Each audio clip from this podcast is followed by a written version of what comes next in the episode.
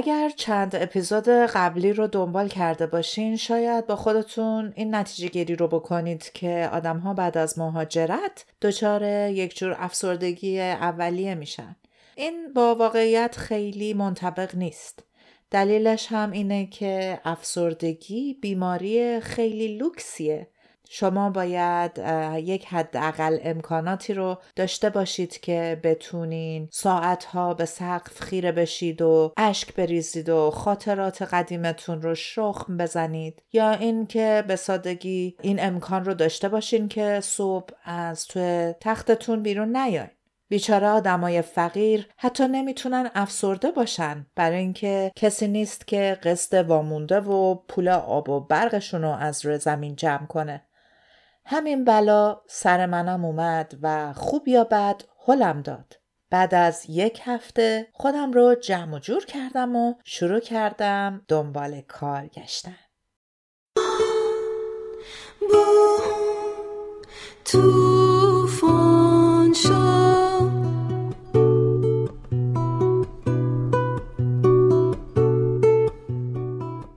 من مونا مهراین هستم و شما به پادکست گریز از مرکز گوش می‌کنید. در این اپیزود از مهاجرت و کاریابی براتون صحبت می‌کنم.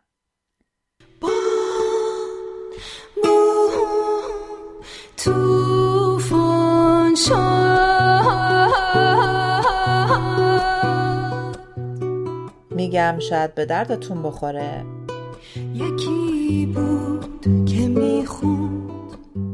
میگم تا خودم فراموش نکنم. یکی بود که می‌خوند. کاریابی این ور آب روی شاخ رزومه میچرخه. بیشتر اوقات در حالت نرمال پارتی ندارین نتورکی وجود نداره. مخصوصا وقتی که تازه وارد یک کشور جدید شدین. تنها چیزی که به نمایندگی از شما در دست اون کارآفرین قرار می‌گیره یک ورق کاغذه که حد اکثر می‌تونه دو صفحه باشه و بهش میگن رزومه یا سیوی اول از همه این رو بگم که من توی ایران با اینکه جاهای مختلفی کار کرده بودم و سالها سابقه کار داشتم هیچ وقت با رزومه جای استخدام نشده بودم. وقتی درسم تموم شد این شانس رو آوردم که استاد راهنما مدیرعامل یک کارخونه بود و یک نامه نوشت و به من گفت برو اونجا و خودت رو معرفی کن و از فردا شروع به کار کن. برای همین هم رزومه برای من یک مقوله به نسبت جدید بود. اواخر که داشتم از ایران می اومدم بیرون متوجه شده بودم که بله یه چند تا کاغذ هست که توش سوابق کاریت رو می نویسی و خودت رو معرفی می کنی. اما چیز بیشتری در مورد رزومه نویسی نمی‌دونستم.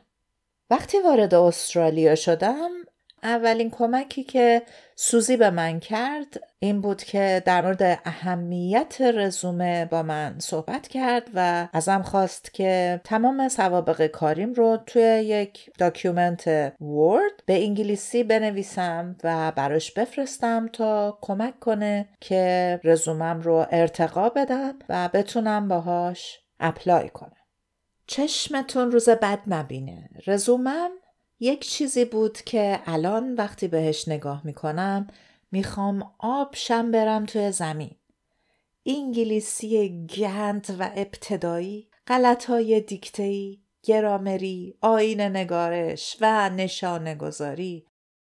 من از دانشگاه معتبری مدرک داشتم ولی توی ایران هیچکس به من ابتدایی ترین اصول نقطه گذاری رو آموزش نداده بود و اهمیتش رو نگفته بود. ظاهرا فرهنگ ما جوریه که برای جزئیات اهمیت زیادی قائل نیستیم و مته به خشخاش نمی‌ذاریم. در سراسر ادبیات عارفانه ما هم تاکید شده که لب کلام رو بگیریم. حتی شاعر فرموده ما برون را ننگریم و قال را ما درون را بنگریم و حال را حالا تحت چنان تربیتی؟ منم توی رزومه کاری خودم هر جا دلم می‌خواست ته جمله نقطه گذاشته بودم. هر جا یادم رفته بود نذاشته بودم. بعضی جاها کاما رو جا انداخته بودم و ویرگول نذاشته بودم و به شعور مخاطب واگذار کرده بودم.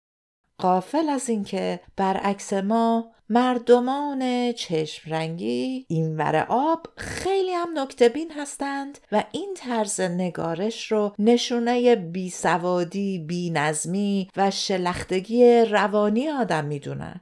شما اگر بهترین سابقه کار و درخشانترین مدارک رو از معتبرترین دانشگاه ها داشته باشید ولی رزومتون اون یک دستی نگارش رو نداشته باشه و اصول اولیش رعایت نشده باشه صاف میره توی سطل آشغال. طبیعتا با اون رزومه توی مکدانلدز هم به آدم کار نمی‌دادن. ولی برای من که از دماغ فیل افتاده بودم هر جواب منفی دلیلی بود بر اینکه جامعه استرالیا جامعه است نجات پرست وگرنه چطور ممکن بود من را با این همه استعداد سر دست نبرن و سمت مدیر راملی چیزی تقدیمم نکنن؟ در اینکه این جامعه نجات پرسته هنوز هم تردید دارم ولی شکسته اون روزهای من دلیلش زیر استاندارد بودن خودم بود. حدود یک ماه گذشت و از هیچ کدوم از جاهایی که براشون درخواست کار فرستاده بودم خبری نشد. منی که اصول و قواعد گذاشتن یک نقطه ته جمله رو نمی‌دونستم شاکی بودم که دولت استرالیا که به من احتیاج نداشت پس چرا به هم ویزا داد؟ انگار ارث پدرم و طلبکار بودم. سوزی که این مراحل رو طی کرده بود پیشنهاد کرد که یک نگاهی به رزومه من بندازه. بعد از این که سوزی یک سری از غلطهای بدیهی رزومه من رو گرفت حداقل سر و شکل رزومم به یه حالت استاندارد نزدیکتر شد. ولی باز هم این رو باید بگم که توانایی یک انگلیسی زبان کاملا متفاوته با کسی که انگلیسی زبان اولش نیست.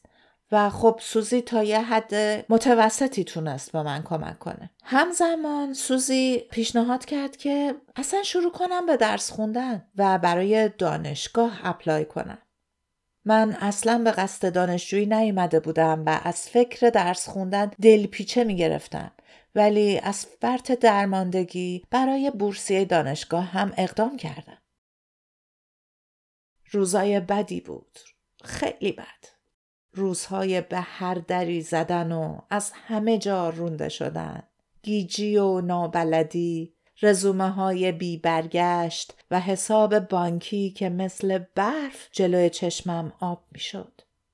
روزهای ترس از بی پولی و تبدیل دائم دلار به ریال با ماشین حسابی که توی ذهن من کار می کرد و حتی یک لحظه هم خاموش نمی شد.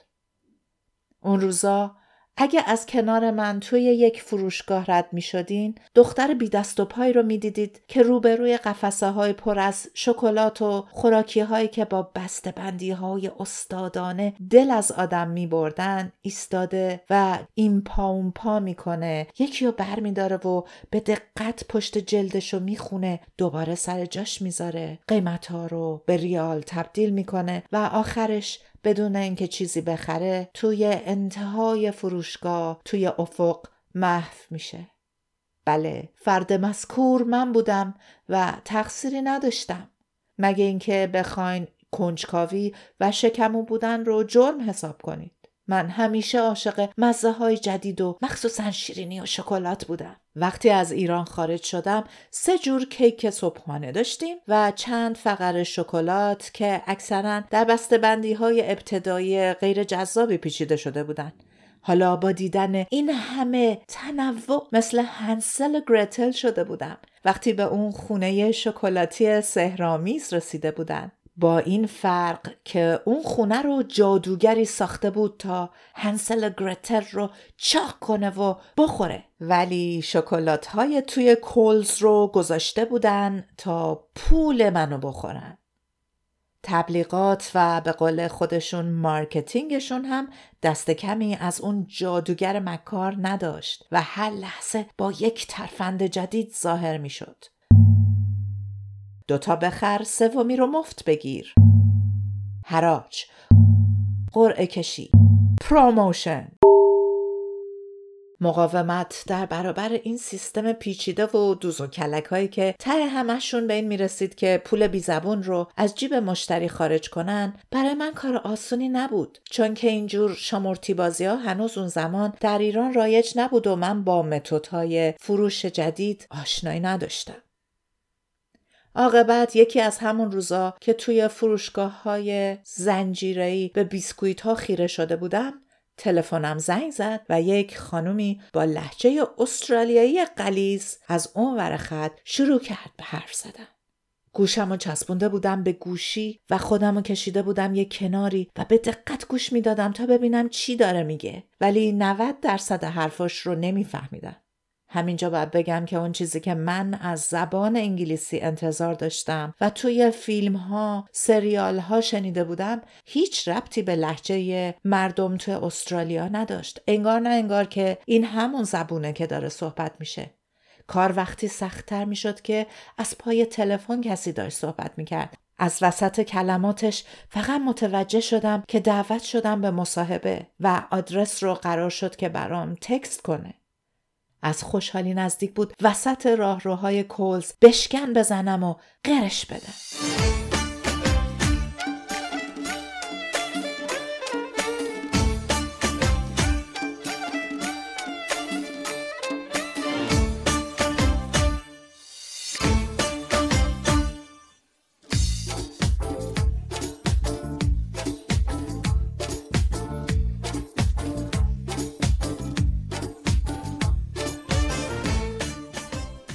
صبح روز interview فرا رسید. من با دلشوره از خواب بلند شدم. پیرینا لطف کرد و بلوز رسمیم رو برام اتو کرد. وقتی پوشیدمش و کت شلوار بسیار بسیار شیک خاکستری رنگی رو که از ایران آورده بودم پوشیدم پیرینا با نگاه مادرانه‌ای براندازم کرد و بهم گفت که خیلی خوشتیپ شدی آفرین تو می‌تونی از ترسم دو ساعت زودتر از ساعت مصاحبه سوار اتوبوس شدم. با خودم فکر می‌کردم شاید اینجا هم مثل ایران باشه و اتوبوس ها نیان ولی اتوبوس درست سر ساعت مقرر رسید و من حدود 20 دقیقه بعد در محل مصاحبه که در مرکز شهر بود روبروی برج بلندی ایستاده بودم. یک ساعت و نیم وقت داشتم و کار زیادی هم به ذهنم نمی رسید. نشستم توی یک کافه روبروی همون برج تا زمان بگذره. آقایون قد بلند کچلوار پوشیده کراوات زده و شیک و خانوم های خوشپوش با کفش های پاشندار و دامن تنگ از کنارم عبور می کردند. همه لبخندی به لب داشتن و به نظر خیلی خوشحال و خوشبخت می رسیدن. با خودم گفتم منم به زودی مثل همینا هستم. ساعت مصاحبه رسید. با اینکه کلی هول شده بودم اما تونستم خودم رو کنترل کنم. نفس عمیقی کشیدم و وارد دفتر شدم. دختری که قرار بود با هم مصاحبه کنه خیلی معدب و خونگرم بود. سلام احوال پرسی مختصری کردیم و من پوشهی که حاوی مدارک تحصیلی و سوابق کارم بود روی میز گذاشتم. در تمام طول مصاحبه حتی یه دونه از مدارکم رو نخواست که ببینه و من متوجه شدم که این ور آب مردم به هم اعتماد داشتن. فقط چند تا سوال تکنیکال ازم پرسید که مثل آب خوردن جواب دادم. موقعیت کاری که براش اپلای کرده بودم خیلی پایین تر از سوابق و مدارک تحصیلی من بود دو برابر اون چیزی که اونها می‌خواستن تجربه کاری داشتم اون کار رو با چشم بسته هم می‌تونستم انجام بدم دختری که با هم مصاحبه می کرد این رو خیلی زود فهمید. گفت که مرحله اول رو رد کردم و مدارکم رو میفرسته برای کارفرما. در مورد حقوق ازم سوال کرد و چند بار پرسید که آیا با این حقوق راضیم؟ من با هر حقوقی راضی بودم. فقط می‌خواستم اولین کار رو بگیرم چون می‌دونستم که مهمترین پله گرفتن همین اولین کاره اصلا توی موقعیتی نبودم که بخوام راجع به حقوق و مزایا چک و چونه بزنم به هر حال هر عددی که بهم به می‌دادن از صفر بهتر بود و من که حساب بانکیم مثل برف توی آفتاب تابستون داشت آب می‌شد طبیعتا توی شرایطی نبودم که بخوام خودم رو لوس کنم دختر لبخند دلگرم کننده به هم زد و با هم دست دادیم و خداحافظی کردیم و به هم گفتش که حد اکثر تا یک هفته دیگه خبر میده. بشکن زنان از دفتر کار بیرون اومدن و تمام راه توی اتوبوس یک لبخند محو روی لبم بود.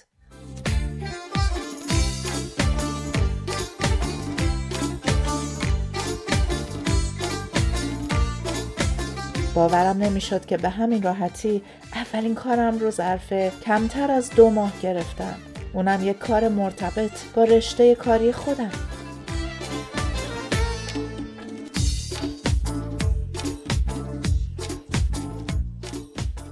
یک هفته گذشت و هیچ خبری نشد دو هفته گذشت و بازم هیچ خبری نشد موبایلم رو گذاشته بودم جلوی چشمم و هر لحظه منتظر بودم که اون شماره که سیف کردم زنگ بخوره ولی تنها کسی که زنگ زد سوزی بود که وقتی دید که انقدر دماغم پیشنهاد کرد زنگ بزنم به دختره و پیگیری کنم. وقتی به دفتر کاریابی زنگ زدم و بالاخره تونستم با دختری که با هم مصاحبه کرده بود صحبت کنم به هم گفت که متاسفانه کار رو به هم ندادن. وقتی دلیلش رو پرسیدم گفت که با اینکه سابقه کار لازم رو داشتم ولی سابقه کار توی استرالیا رو نداشتم. ازش پرسیدم من همش چهار هفته است که اینجا. چطور می‌تونم براتون سابقه کار مرتبط توی استرالیا بیارم؟ از پشت خط سکوتی برقرار شد و دختر مثل ماشین جوابم رو داد و گفت که متوجهم ولی کارفرما می‌خواد کسی رو استخدام کنه که سابقه کار توی استرالیا داشته باشه. بعدها فهمیدم که حرف زدن با آدم ها در این ور آب خیلی فرقی با حرف زدن با ماشین نداره. اکثرشون یک گایدلاین دارن و یک سری جملات از پیش تعیین شده که در شرایط مشابه اون رو به شما تحویل میدن و اگر دوازده هزار بار هم سوالتون رو تکرار کنین هیچ تغییری در تون صدا و محتوای مطلب نخواهید شنید. گوشی رو که گذاشتم هنوز مبهوت بودم و با خودم فکر کردم که چقدر غیر منطقی. چطور ممکن بود یک تازه وارد سابقه کار در استرالیا داشته باشه؟ این خیلی عجیب و غیر منطقی بود. حتی روحم هم خبر نداشت که این جمله غیر منطقی تا ماها روی زندگی من سایه خواهد انداخت.